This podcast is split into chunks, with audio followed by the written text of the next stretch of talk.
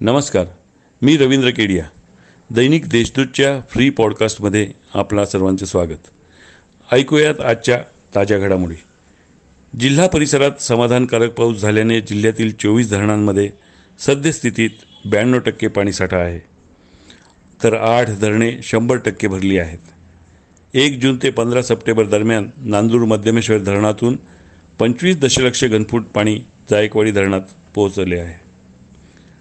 सातपूर येथील औद्योगिक प्रशिक्षण संस्थेतर्फे ऑगस्ट महिन्यात प्रवेश फेरी घेण्यात येत असते. मात्र यंदा कोविडमुळे पंधरा सप्टेंबरपर्यंत मुदतवाढ देण्यात आली आहे.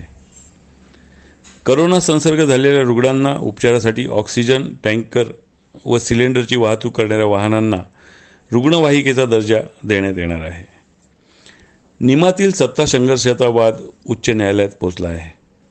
आज यावर न्यायालयाद्वारे ऑनलाईन सुनावणी घेण्यात येणार आहे. न्यायालयाच्या निर्णयाकडे उद्योजकांचं लक्ष लागलेलं आहे.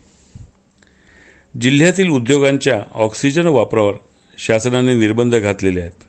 यामुळे रुग्णांच्या उपचारार्थ ऑक्सिजनचा सध्याचा चार के एलचा पुरवठा बारा के एलपर्यंत नेण्याची म्हणजे तिप्पट करण्याची तयारी प्रशासनाने केलेली आहे.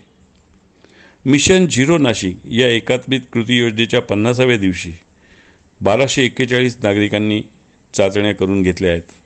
त्यातील तीनशे सोळा व्यक्ती पॉझिटिव्ह आढळल्या आहेत. आज पावेतो एकसष्ट हजार तीनशे सतरा अँटीजन चाचण्या होऊन दहा हजार बावीस पॉझिटिव्ह रुग्णांचा शोध घेता आलेला आहे. या चाचण्यांमुळे एक्कावन्न हजार दोनशे पंच्याण्णव रुग्णांना करोनाच्या भीतीपासून मुक्त करण्यात आलं आहे. या होत्या आजच्या ठळक घडामोडी. इतरही ताज्या बातम्या वाचण्यासाठी दैनिक देशदूतच्या देशदूत डॉट कॉम या वेबसाईटला सबस्क्राईब करा. नमस्कार.